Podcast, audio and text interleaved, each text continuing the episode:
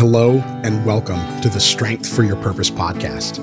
I'm your host, Dr. Phil Finnamore, owner of WorkFit Me Mobile Physical Therapy. The goal of this podcast is to help busy Maine professionals find the mental, emotional, and physical strength necessary to fulfill their true purpose in life. I have a passion for sharing my true purpose with others. Join me as I discuss holistic health and wellness tips and inspiring stories with my friends, colleagues, and even heroes and mentors to help you fulfill your true purpose in life. Let's go. Welcome in, everybody, to another episode of the Strength for Your Purpose podcast. Hope you all have had a fantastic week. I know I have. Have had a real great string of interviews here, a couple of solo podcasts as well.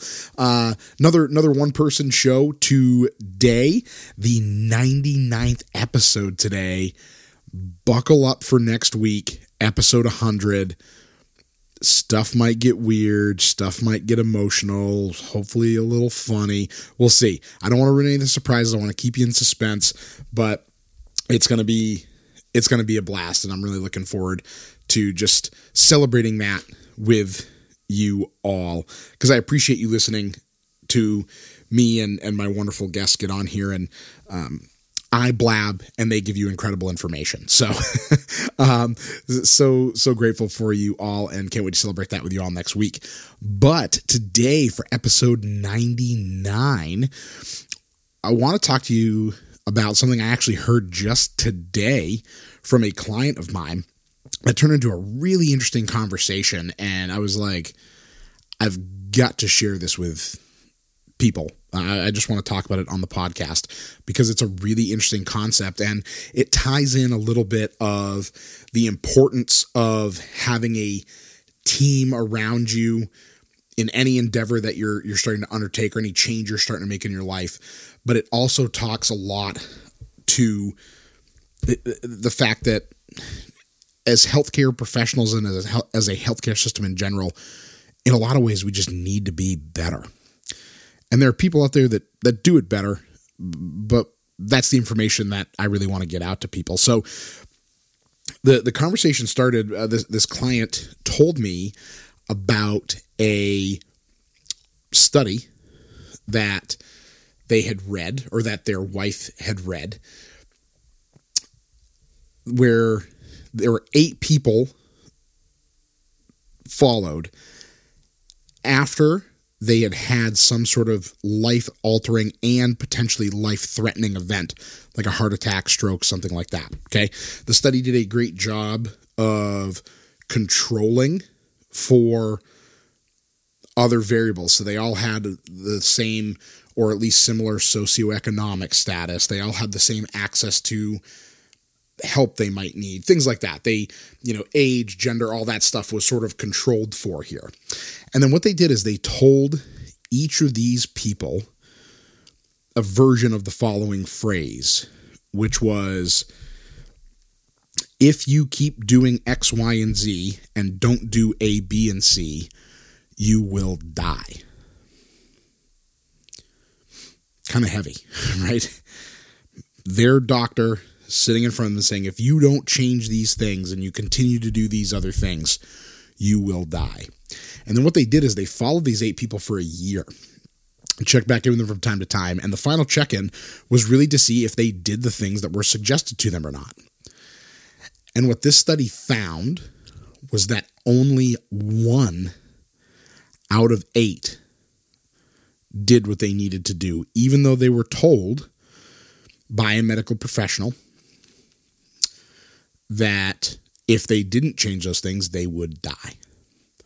So the study concluded that only 1 out of 8 people will really make the changes that they need to make to change their life,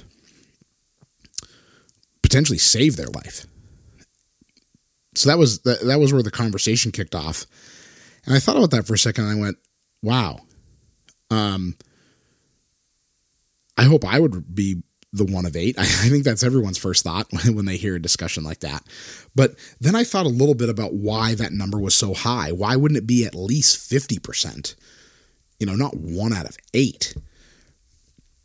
And there's a few of my own experiences and a few experiences my clients have shared with me that immediately popped into my head as to why I think they might not have made the change. The first thing is heavy conversations like that sometimes have to happen in a very short window within that appointment time. A lot of appointment times, even with specialists who work in an area where they need to take more time in order to do their job well, still might only be like 30 minutes or so. Think for a second, if you can imagine yourself having a conversation about a detailed conversation, okay? That's the other thing to keep in mind here. A detailed conversation about the things you need to do to save your own life in the coming years. Do you think that conversation would only take 30 minutes? By the way, some of that conversation time has already been taken up by that provider doing a current exam, going over current findings, all that stuff. So maybe half of that has already been eaten up. And now you're laid with this and the recommendations. The other thing I think about is, because those windows are so short, and I've heard this really exact thing either directly from providers to me or just in conversations that I've had with them about topics like this, or to clients that I help. And they go, look, these changes really aren't that hard. All you have to do is eat this at breakfast, eat this at lunch, eat this at dinner, and just avoid this thing, sugar, fat, whatever, very broad. They'll often use a very broad term. And then you need to exercise, burning this many calories per exercise every day so that you're in caloric deficit. And they're just throwing all these things at people like, that's really all you have to do. We don't have to make it more complicated than that. So I want you to think to yourself a little bit here. And here, this is a conversation I've heard a provider tell someone before. Listen, all you got to do is burn around 400 to 500 calories per exercise session minimum. 1.5 times that is even better. You need to do that 5 days a week. And then you need to avoid carbohydrates and animal fats. And you need to eat more vegetables. That's all you need to do. I don't know about you all, but I have a lot of questions. How can I accurately track those calories? How long is it likely to take me to burn those calories? What's the best way for me to burn those calories? Should I just walk? How long do I have to walk to burn those calories? Should I run? I can't really run because my knees hurt or my back hurts when I run.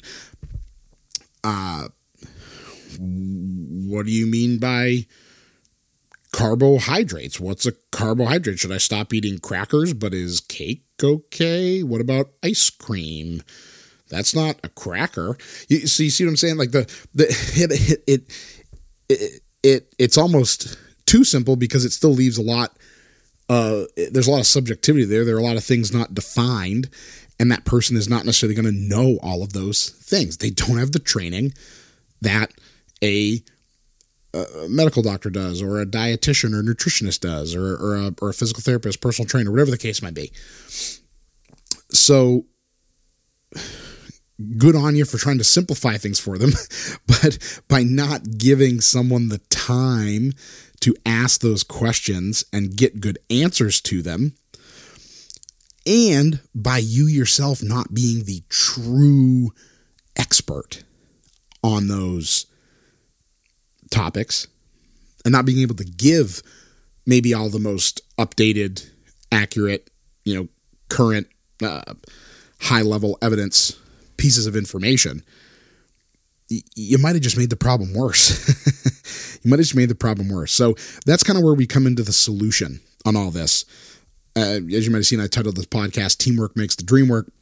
Super corny, but it's so true, because in those situations, I personally think the best thing that providers can do, whether it's a primary care provider, whether it's a specialist, whatever, is try to give the person as many resources as they can about who they can talk to, whether it is specific individuals that they kind of have in their back pocket to send that person to, or whether it is at least general, like, okay, you definitely need to find yourself a dietitian or nutritionist that maybe that specializes in helping people, let's just say, battle and cure diabetes or cholesterol or whatever the thing is.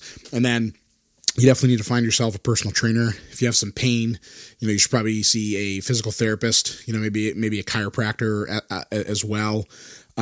You know, and then you eventually really need to get to some personal training, right? If you got to start with the PT stuff first in order to get the exercise done, then that's fine. But that right there already gives them more information and a place to, and at least some directions to go than just saying, it's not that hard. Just do this.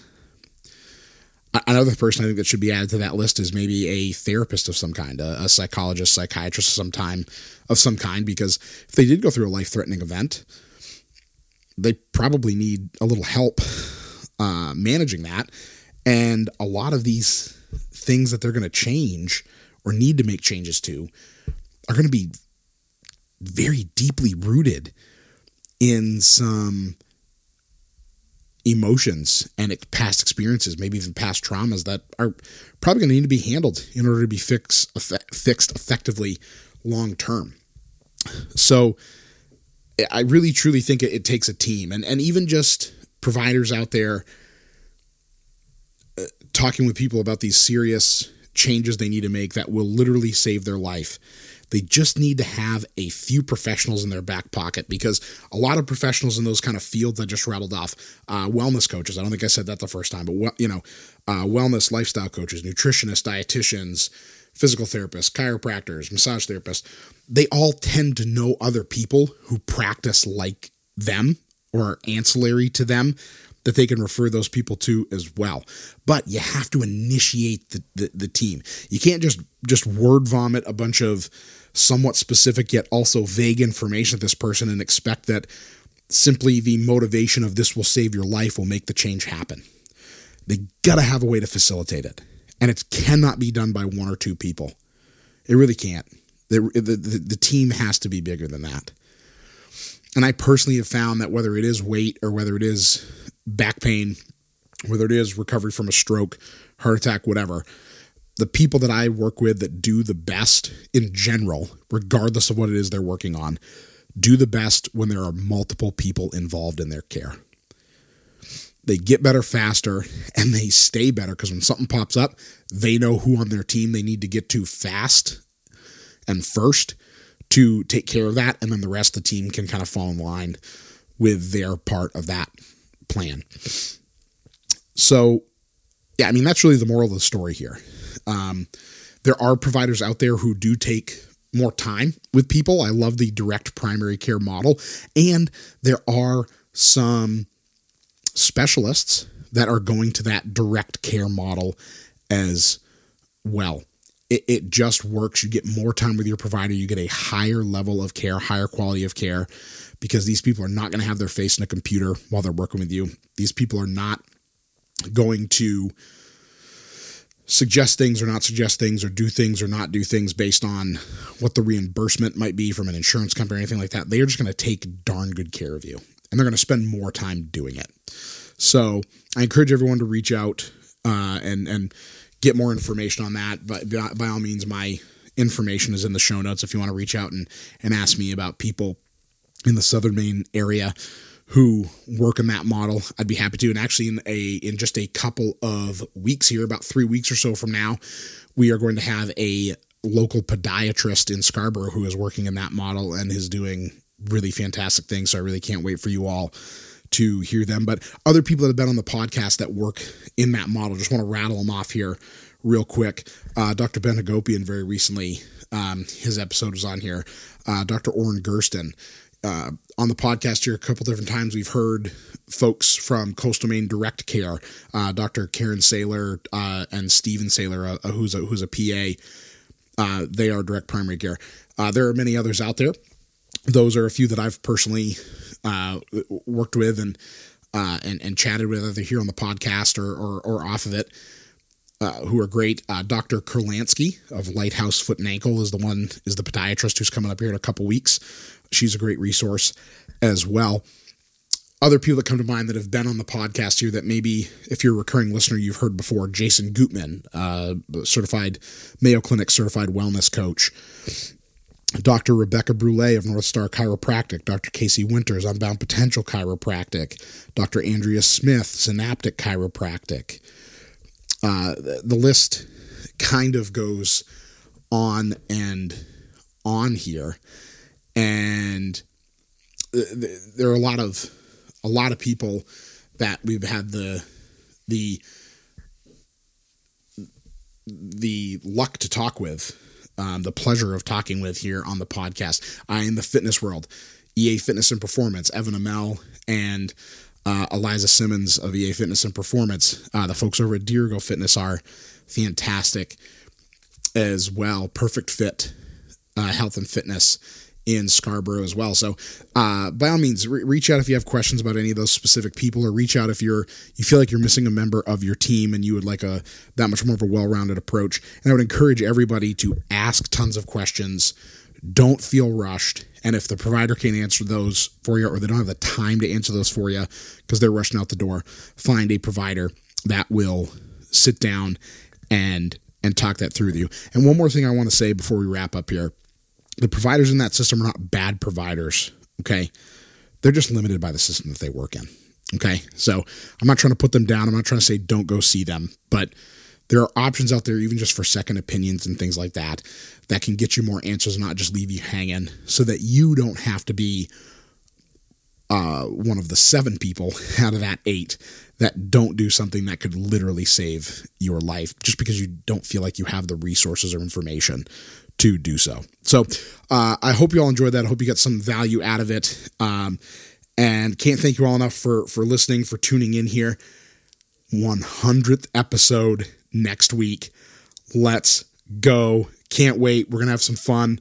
We're going to take a lot of what we've learned off this podcast and put it to good use in that episode. And I just can't wait to celebrate 100 episodes with you. So thank you so much. And until next week, go make it a great week. Bye. Thanks for listening to this episode of the Strength for Your Purpose podcast. Whether you're a first-time listener or a returning listener, I can't thank you enough for coming in here and taking in these conversations to help fulfill your true purpose in life. If you found value in this episode, please be a friend and tell a friend, and share it with someone you know, respect, and care about who will find value in it as well. I would be so appreciative if you would also leave a 5-star rate and review wherever it is that you are listening to this. I would also love to interact with you. You can find us anywhere on social media at Strength for Your Purpose Pod, and the email to get a hold of us for questions or inquiries about being on the podcast is also in the show notes. If you have any questions personally for me in regards to your health or wellness, I would love to talk to you about those as well, and all of my contact information is also in the show notes. Thank you again for listening to this episode. I hope to have you back here next week for another great conversation. And until then, go make it a great week.